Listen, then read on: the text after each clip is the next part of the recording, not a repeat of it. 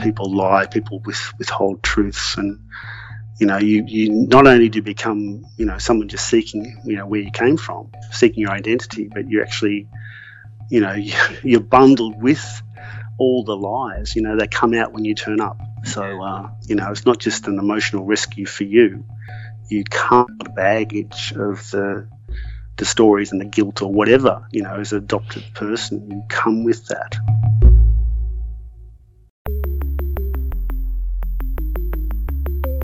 Who am I? Who am I? Who am I? Who am I? Who am I? Who am I? Who am I? This is Who Am I, Really? A podcast about adoptees that have located and connected with their biological family members. I'm Damon Davis, and today, from Australia, you're going to hear from Daryl. He admits he had a challenging childhood from his relationship with his adoptive father to their family's need to move around a lot because they were so poor, and the eventual discovery that he's an adoptee. Daryl describes himself as a person for whom the truth is very important, so, as an adult, he discharged his adoption, setting his personal record straight. This is Daryl's journey. Daryl grew up in a small family outside of Sydney, Australia. In his words, it was a small, one horse town that was pretty isolated. Hobby's Yards was so small there was only one phone line going into town. Anyone who picked up their phone could hear the conversations of other people on the same line, a party line. It was the kind of distance that seemed to perpetuate his parents' distant relationships with their own relatives. His father had developed asbestosis. He couldn't work in the city, so the family had left Sydney and moved to the country. Daryl grew up an only child without much extended family around at all, so there were only pictures of his distant family, but he couldn't see himself in those people.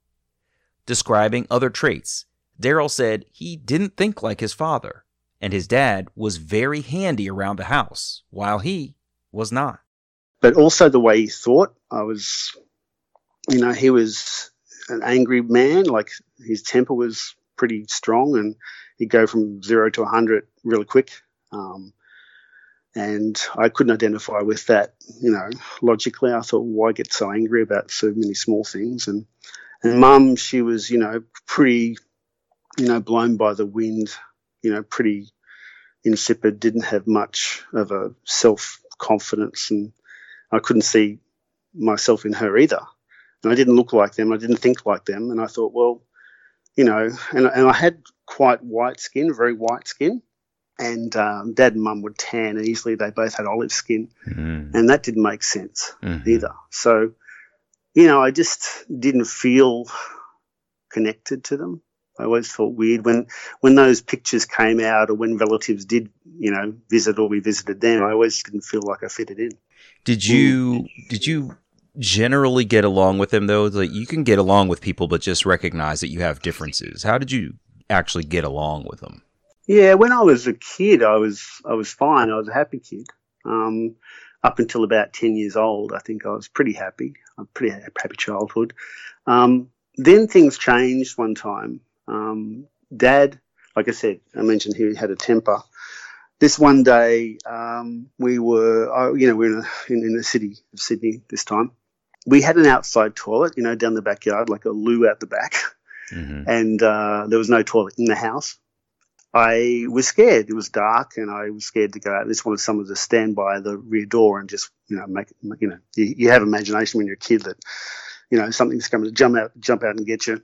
Um, and dad said, no, just go by yourself. And I, you know, I asked mum, would she? And he got mad and he hit me in the face and, you know, broke my nose. And, uh, so from that point, there was a bit of a turning point between him and I. Um, mm-hmm. we, I was frightened of him after that. So, uh, yeah, we, we got along up until that point, And then I was wary of him. Mum and I always, you know, got along. She loved me and, uh, it wasn't a problem. Um, but like I say, mum was trying to keep the peace between dad and me as well. So, you know, mm-hmm. yeah. there was a bit of disruption in the, in the family, if you like.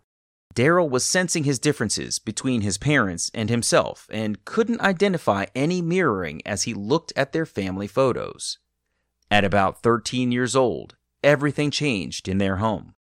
You know, I was watching a TV show and it was a, a Sunday matinee on, on a black and white TV, I think it was. And um, in the movie, little Johnny was adopted. And uh, I'd seen, you know, it wasn't the first time I'd asked my parents whether I was adopted or not because I didn't sort of think like them, didn't look like them. So yeah, after the show, I went in and, and saw mum and I said, hey, um, I'm not adopted, am I? And she started crying and ran out.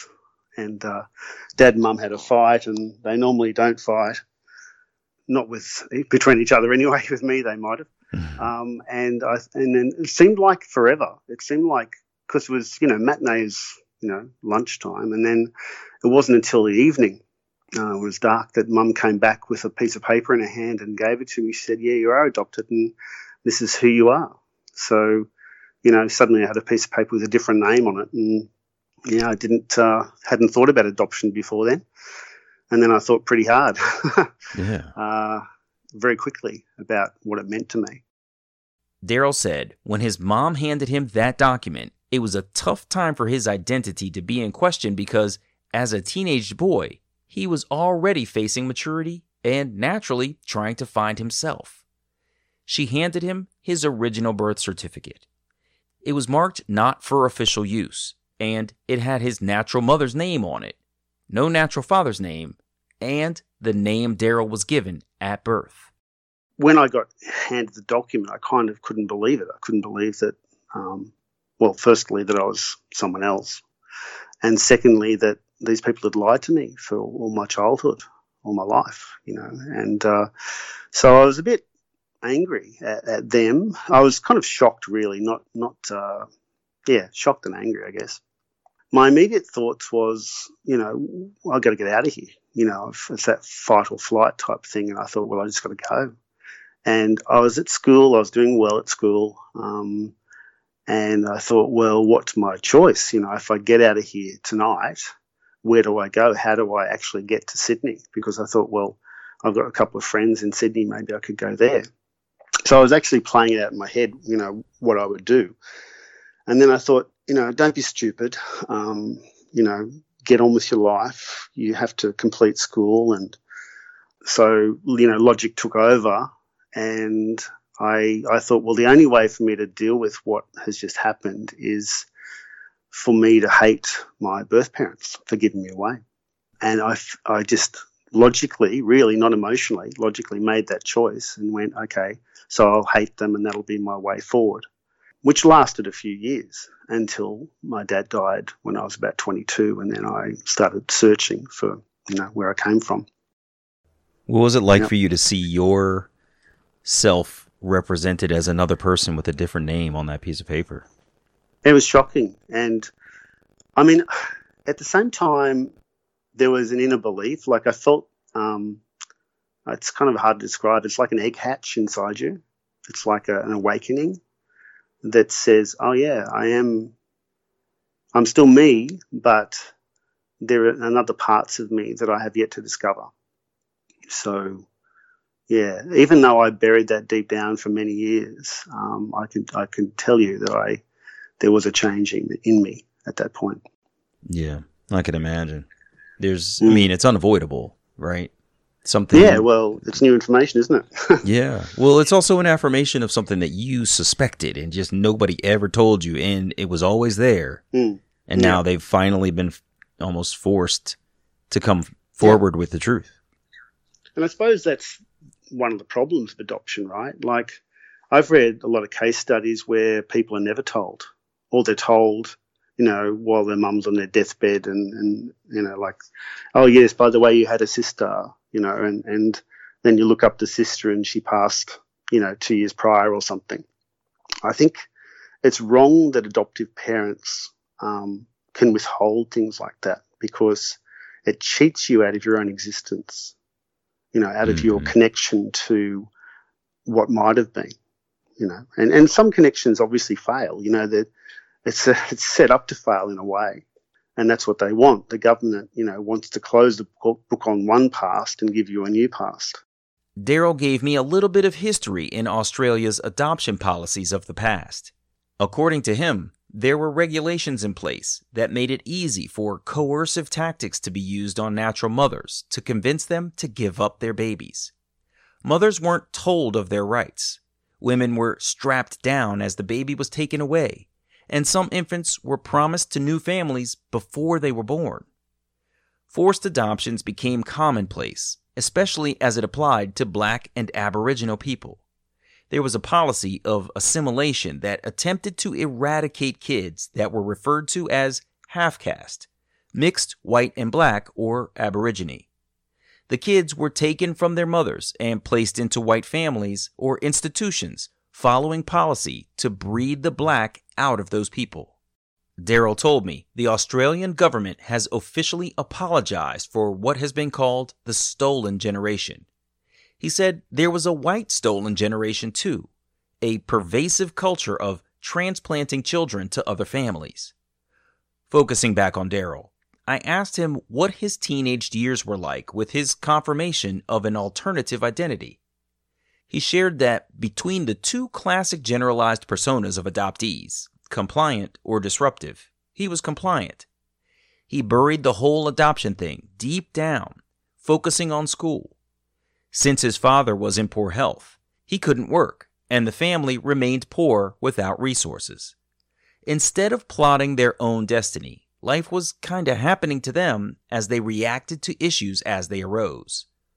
Year after year, the family moved from town to town, not leaving much room for Daryl to process his adoption. In 1989, when Daryl was 19 years old, the family moved back to Sydney, where he got a job in advertising he then bought a house with his income. But then after a couple of years, dad died. So he died when I was 22.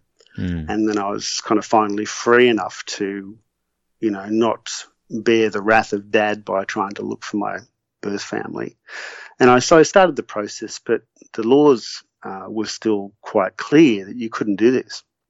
Um, it was only after, uh, I think, about five more years that the laws changed that allowed adoptees to actually find out some information of where they came from. So at about, I suppose I was about 27 when I finally could write away, and, and it took a year for information to come back, and I found found out who my you know my, my mother was eventually, and then um, I found a you know you keep writing away material all the time. It's like this paperwork you keep searching for, but I found out that she'd married this guy called Alan, um, and his name was spelled L E N, which is normally a surname over here, not a first name. Mm-hmm. Yeah. And and my middle name on my original birth certificate was Alan, A W L E N. So I thought, I wonder if this guy's my father, and that's how I eventually, you know, found him was based on that hunch. After receiving his non identifying information, Daryl felt dissatisfied with what he'd found. The signal as to who his birth father was was confirmed in the middle name he was given that matched the man on his birth certificate's name, but there wasn't enough info to identify his birth mother. However, it was clear from some signals on the information on the government's return correspondence to Daryl that they had identified her. Daryl decided to write in for identifying information. When his request was fulfilled, Daryl learned his birth mother's name was Beverly. One of Daryl's friends worked in a place where she had a lot of access to personal information, so she looked up Beverly. Daryl's friend found Beverly had been living in Brisbane. The friend shared her children's names and dates of birth, and Beverly's husband's name. There were no intermediaries to help Daryl along, so his girlfriend called Beverly's phone she rang up and and uh, her mother Dorothy was there and she was an old lady, but she said, "Oh no, Beverly died." So and that was basically the end of the conversation. So then I, I found out my mother had died that way, and I thought, okay, well now I've got this other guy's name, Alan. I had his number because I'd you know done some detective work, and um, then you know I rang him one day. Uh, it turned out my my mum Jean, that's my adoptive mum, mm-hmm. called me and said, one of my, my dad's brother had died in Brisbane, and um, it sort of hurried me along because I had to go up there for the funeral anyway. So I thought, well, I'll call this guy Alan and maybe I'll meet him.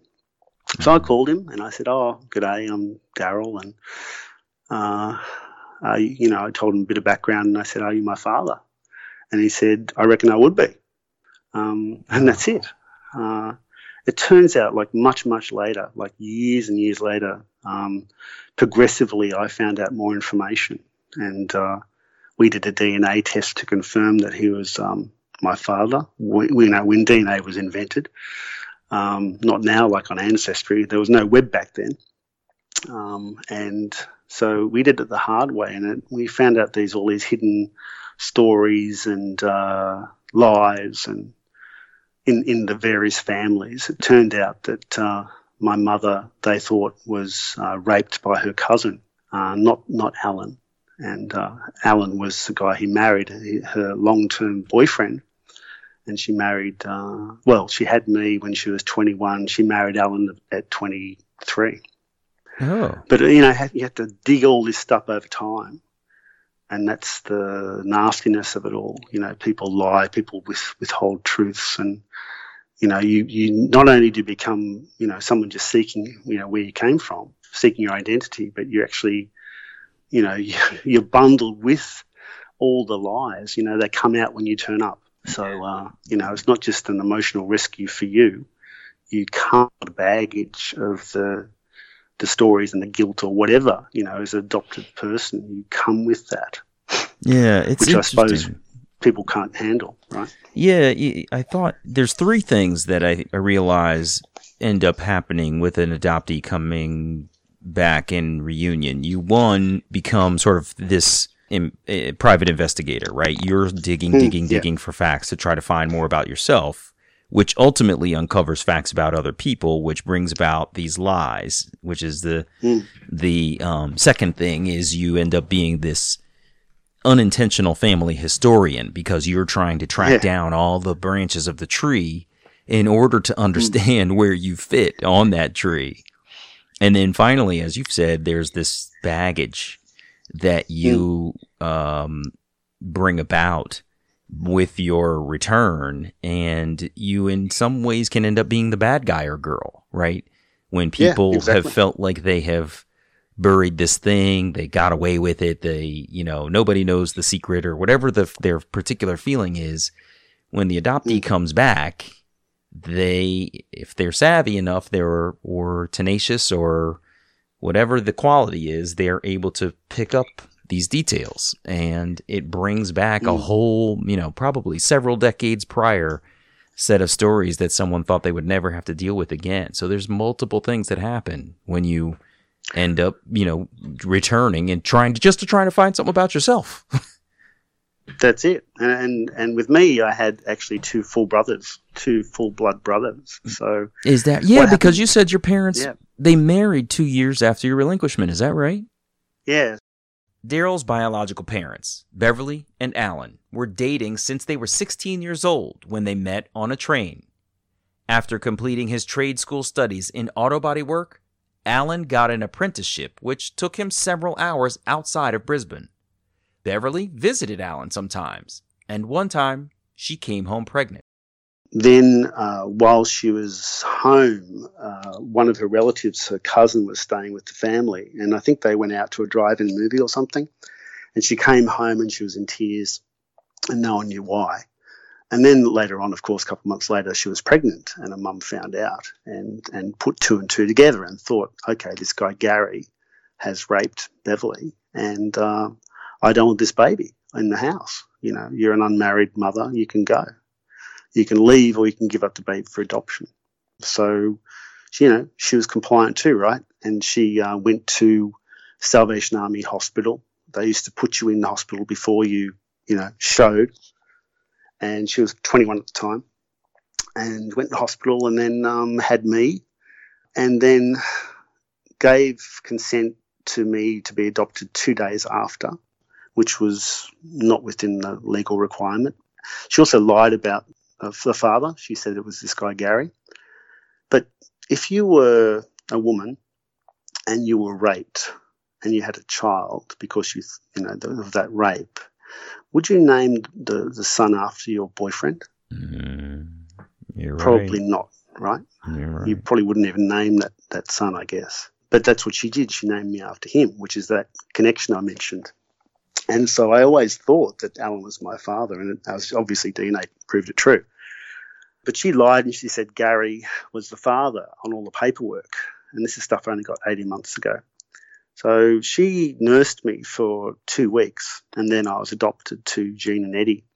And then, you know, Alan came back from his tenure up in Mackay and they got together again and eventually they were married two years later. Now, two, At this period of time, I actually wasn't adopted. Uh, I was fostered. Because of what she said that Gary was the father, the government and a doctor declared that I wasn't fit for adoption because of the close parental relationship that she'd declared. So at that point, I was going to go, you know, into, into the institution or be fostered. As it turned out, I was fostered uh, with Jean and Eddie. So I wasn't adopted straight away. Wow. Uh, in the meantime, Alan and sorry, go ahead. Oh, I'm sorry. I'm just blown away because I realize what you're saying is the government deemed you to be basically an incestual child or Correct, a child yes. produced out of incest Yeah. and therefore Yeah. made the judgment that you were not adoptable and sort of Yep. in this conveyor belt of where you know children go in the adoption sort of you know the arm pushed you off to the side and said that guy goes over there that's really fascinating it. Yeah. If you've seen little little um, baby chickens in a factory when they're hatched, and they go through that factory, and they the the arm goes exactly through the factory. So this one's good, this one's bad. You know, this is a male, this is a female. The females go to the hatchery, the males get killed. You know, it's and for a lot of people um, that did have deficiencies, like they had a cleft palate or something, like that little thing on their, their lip, or any little birth defect, or those people ended up ended up institutionalized, and they didn't get adopted, and they got lots of issues, and they were abused by the church. You know, Mhm. so there's a long history Daryl learned that two years after he was relinquished, Alan and Beverly got married, and two days later, their next son, Lawrence, was born prematurely. Sadly, Lawrence died after only one hour of life, so Beverly had relinquished one son and suffered the loss of a second premature infant. Did Alan know that he was the father, your father, at the time that you were relinquished? She didn't tell him. She didn't tell him. No, So he didn't say a thought. to Alan. So Alan thought that his first child died. Yeah. When in fact his first child truly was relinquished into adoption, unbeknownst to him. Exactly. So it was only after Lawrence died that Beverly came clean to Alan and said, "Oh, by the way, that's not your first son, and I gave your first son away." Did he? He told you this? Yeah, yeah. What did he say about it? Like, how did he feel at the time? Do you, Well, he well, it's funny because it came out in the in the in the in the case of the discharge of adoption case um, that I, I needed him to make an affidavit, so he had to tell the story, the full story. So some of this I found out over time, and then some I found out when he did the affidavit. What did he feel? Uh, recently, he told me he thought, well, he knew that I was adopted, that he couldn't get me back, and he was more concerned about her mental health after just lost, after just losing a baby. So he was more concentrating on yeah. on that. But he realised because I was adopted, he could never get me back, um, so he wouldn't pursue it. But as it turned out, I wasn't adopted; I was still fostered, and legally they could have got me back, but the government didn't tell them that. The government told Beverly that I was adopted straight away because this is the kind of stuff the government do. do. They they withhold the truth, and and the law said that she had visitation rights. The law also said that he was accountable for my expenses whilst I was under foster care, either him or this guy Gary, and the government never pursued them for that. So they swept it under the blanket and they, you know, tried to just keep it all hidden. it wasn't that you know until that I started talking to the government recently over what they've done. They started to go, oh yeah, wow, we should have done that. and and when you've read the laws and see what rights I did have even as a child, and those rights were just completely dismissed. So it's hard hard pill to swallow, you know. I wondered what trying to swallow that pill was like. Daryl had said earlier that he chose to hate his biological parents when he learned he was adopted. He admitted it was a false hate and a coping mechanism. At 22, he had released the hate when he launched his search, turning that energy into being inquisitive about who the people were he was searching for. He admits, as he's learned more about his story, he's had evolving emotions and feelings towards his mother and the government. Daryl represented himself in a case against the government to have his adoption discharged, essentially revoked. He looked up multiple laws between when he was born, when he was fostered, and when he was adopted. He researched what each law meant and applied them to his case for adoption discharge. Daryl said you can apply for adoption discharge under several grounds false declarations, mental health issues, and more. He built a case that he had an argument on every ground. Unfortunately, he's legally barred from sharing the details of his case because adoptee issues are heard in children's court, a closed court, and even though Daryl is an adult, his case is treated like a children's case when it comes to disclosures. My mother, I did have negative feelings about because I thought, well, why would you give me away? You know, what's wrong with me? Mm-hmm. Um, I never felt like a victim, though. I never felt like there was something wrong with me. In fact, when I saw the paperwork saying there was something wrong with me from the doctor, saying that I was incest, you know, product of incest, that, and then I, you know, of course, knew I wasn't. Um, I just got me, you know, really angry at the government. So I, I used the anger or the injustice. I think I, it's probably a better word than anger. Yeah. Uh, I just felt like there was a lot of injustice around my my story. And when I read the law, I thought, well, um, there's a lot of, you know, I have a case for a discharge of adoption because I wanted to be my true self. You know, I wanted to have my original name. I didn't want to be um, my adoptive parents' child, not because I didn't like them, but because it wasn't the truth. Um, so that pushed me. You know, we we we had a good relationship over time. You know, Alan and I met my two brothers who were born, you know, before my mother died when she was 30. And then he remarried and, and they had a child, a daughter. So I had two full brothers and a half sister. I suppose, you know, reuniting with them was a, another story for another time, I guess. But, um, you know, that relationship has been good over the years. I mean, it's been distant because I'm in Sydney and they're in Brisbane. But, mm-hmm. um, you know, we still get along and we look alike and we talk alike. For once, I have someone that looks like me and thinks like me. Wow. Um, but so I had that over time, and you know, I wanted to be part of that family because that's my family. You know, mm. in reality, it's a family that I should have had, but it didn't have. And not that I, you know, regret my childhood. You know, people say you can't have what you, you know, you lost. I'm not trying to obtain what I lost. My childhood was my, is my childhood. I am trying to just be who I am, really. uh, and and that's the whole point, you know. And people put layers of stuff on top of it. You know, you're ungrateful. You know, what would your what's your mum Jean think? You know, aren't you hurting her? And you know, at one point you just got to say, you know, it's more important for me to do this with my life because it's the truth.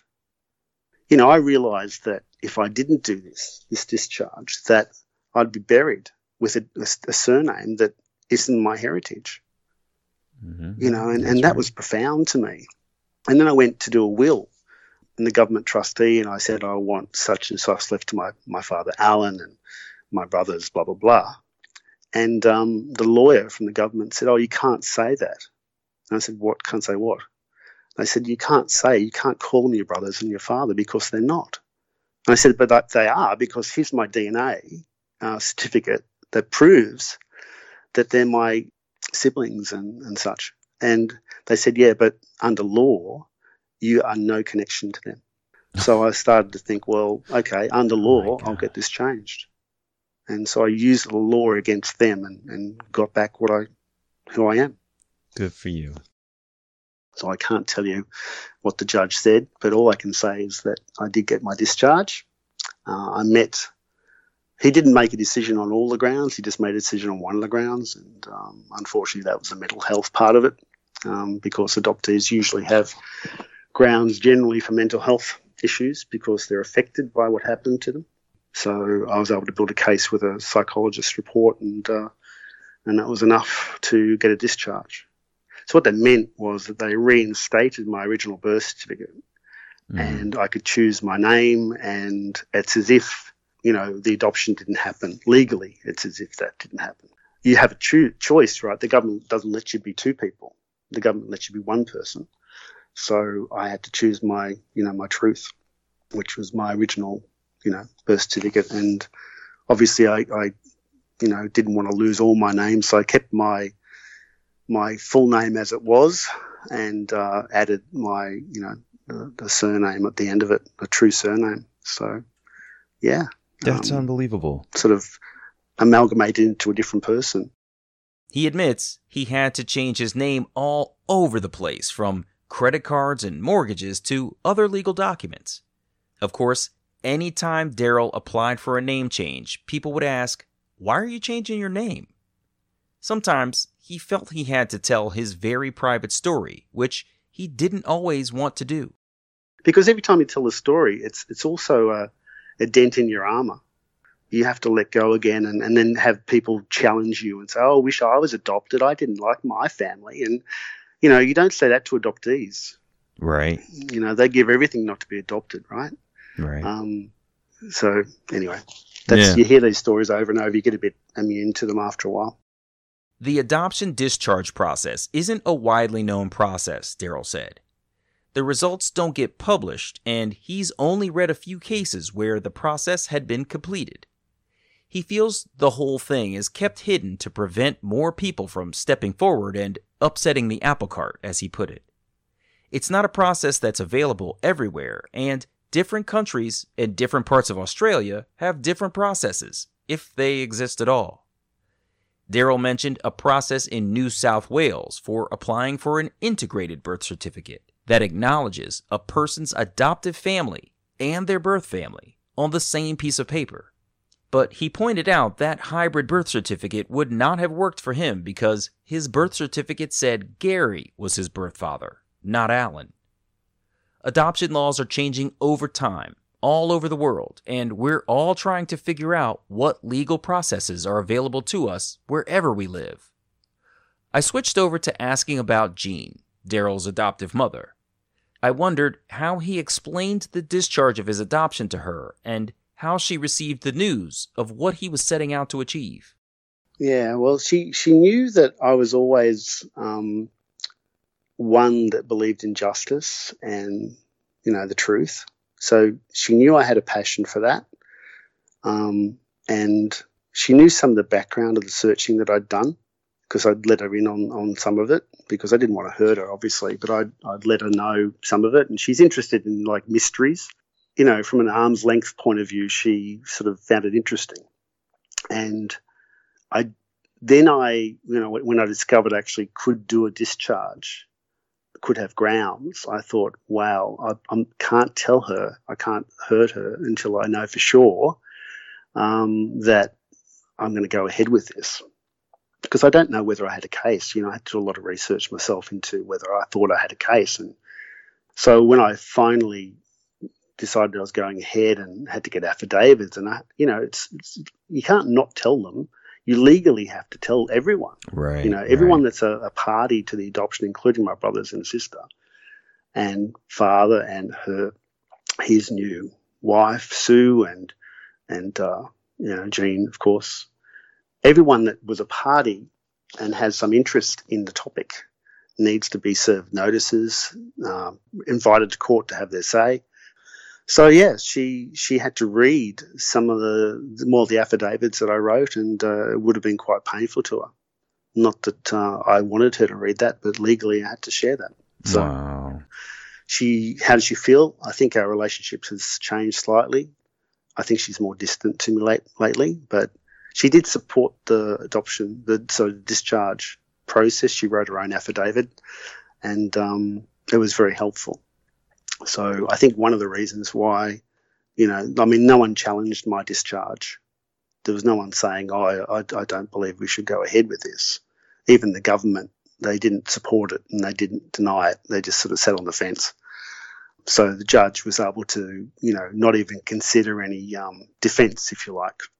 Although the government did put up a fight on some of the legal points I raised. Mm, mm, mm. Um, yeah. So i- how does she feel? I mean, obviously not happy, but I don't know whether she understands the complete um, ramifications that you know I'm no longer her son legally. But I am in, in emotional spirit. I still go to see her. I still support her exactly the same way I used to. Nothing's changed. Mhm. Um, and and plus, like it's the truth anyway. I'm not fabricating something. Mhm. Um, it's my original identity, and you know, I feel like I, I'm a superhero, been masquerading in my my false identity for some time, and now I'm able to, you know, be me. Yeah. I wonder, Daryl, have you questioned whether you would have wanted to discharge your adoption if you had grown up with the knowledge that you were an adoptee? Or do you do you, have you thought about whether it was so jarring the way you found out at 13 that it set you on this course versus if you had grown up with this knowledge Mm. been perhaps slightly more comfortable with it, owned your adoption, that perhaps have you contemplated whether you would have gone to this Mm. extent if you had known from from your Well, earliest memory? there's another question also um, Mhm. along your lines that someone said to me, my best friend said to me, and it was more around, um, you know, if if I didn't get on with my adopted family, would I still want to be one of them? um, with your biological family. It's not like, yeah. So if I when I in, in when I reunited with them, if they Mhm. shunned me or or you know didn't want to know, didn't want to talk, would I still want to be, you know, legally part of that family? good question. Also, Um, same question, almost same question. yeah. The fact is, to me, the truth matters. So if I was if I always knew I was adopted, I don't think it would have affected me. Um, in that I would still want to be me, right? So I didn't do the discharge because, you know, I was shocked of, you know, hearing when I was going through puberty uh, about the fact that I was adopted. It wasn't uh, a revenge or anything like that. It was just to reconcile the books, if, if you like. The ledgers didn't add up. I was given the wrong identity. So I just want to correct that. Mm-hmm. I mean, this is stuff that people take for granted that aren't adoptees. You know, you Yeah. you're born into a family, you're given a name, you have a heritage, you have an ancestry. You know, when you die, your your proper name's on your grave. When you have kids, they're your kids with your name. You have a lineage. I didn't have any of that. mm-hmm. And I never married and never had kids. I think possibly because of my adoption issues around my adoption mm and relinquishment. But that's another topic completely. Yeah. But nevertheless, I don't think it would have mattered. I think uh, I would have always wanted to be me, my, my, my true self. Yeah, Wow. that's just who I am, you know. Whew. Daryl, wow, what a story! Gosh, that's Yeah, just long story. Sorry about that. no man. This is this is what I'm here for is to listen to it in its entirety. I just find it so fascinating. I've it's not often that I hear someone speak of their adoption in the way that you have in terms of wanting the truth via reconciliation. You know, you know, Mm, getting the mm. books right. Uh, It it makes Mm. sense. It makes total sense. I get it. Uh, that you would want the accurate portrayal of your identity as it applies to you in your life.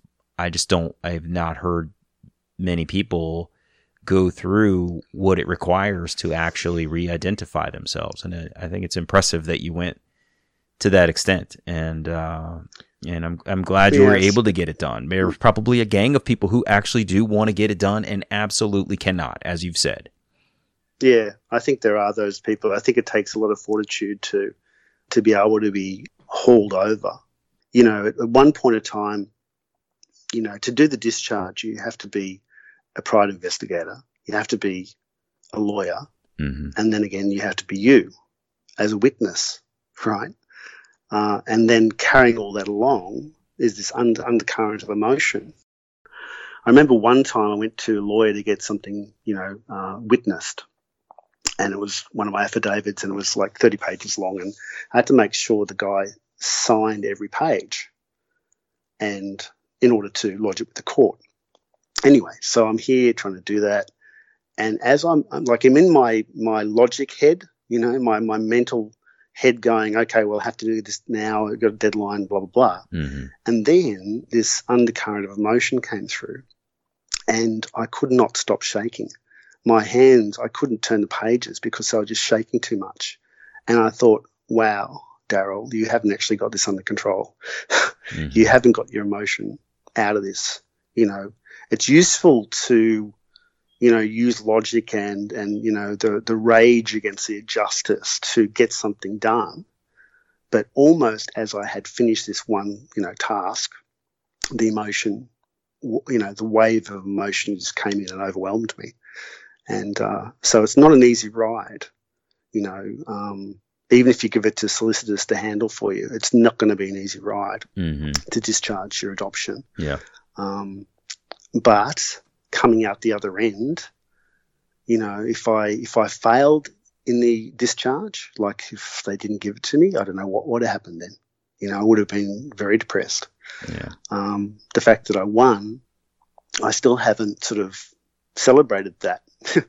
you know, I- I'm still digesting after about six months. You know, the, the fact that I went through that. You know, it's emotionally opened up a lot of areas for me to work on as well. Yeah. Things that I must have buried for a long time. Mm. What an emotional roller coaster it's been. But, you Yeah. know, I hope that you can find peace in the fact that you've ac- accomplished this. It's a major deal. You did it yourself, not Mm. no representation.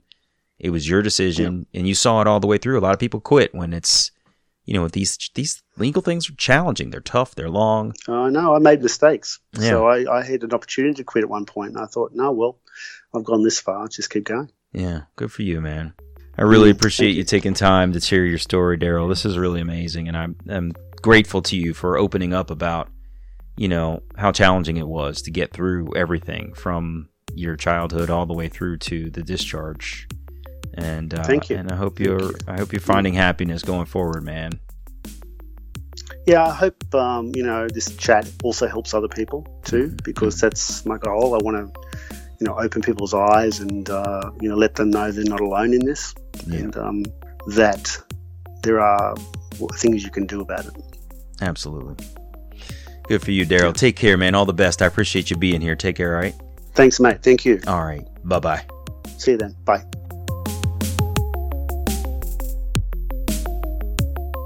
Hey, it's me. Daryl's was a fascinating journey through his experience as a late discovery adoptee to his unsettled relationship with his adoptive father. Hearing the true story of his biological family and Beverly and Alan's marriage sounded like it was validating for Daryl's confirmation that he wasn't relinquished because something was wrong with him. I've never heard of another adoptee discharging their adoption to set the record straight for who they really are. I'm sure there are many more out there, and I'm interested to hear more. So if you've done something similar, reach out if you're open to talking. What I learned from Daryl's story is how deep his conviction was for setting his personal record straight on the identity he should have had. I'm Damon Davis, and I hope you'll find something in Daryl's journey that inspires you, validates your feelings about wanting to search, or motivates you to have the strength along your journey to learn who am I, really? If you would like to share your adoption journey and your attempt to connect with your biological family, please visit whoamireallypodcast.com slash share. You can follow the show at facebook.com slash WAIReally or follow on Twitter at WAIReally. If the show is meaningful to you, You can support me with a contribution to keep it going on patreon.com slash WAIReally.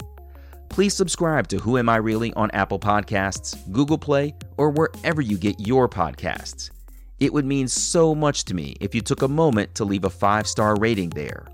Those ratings can help others to find the podcast too.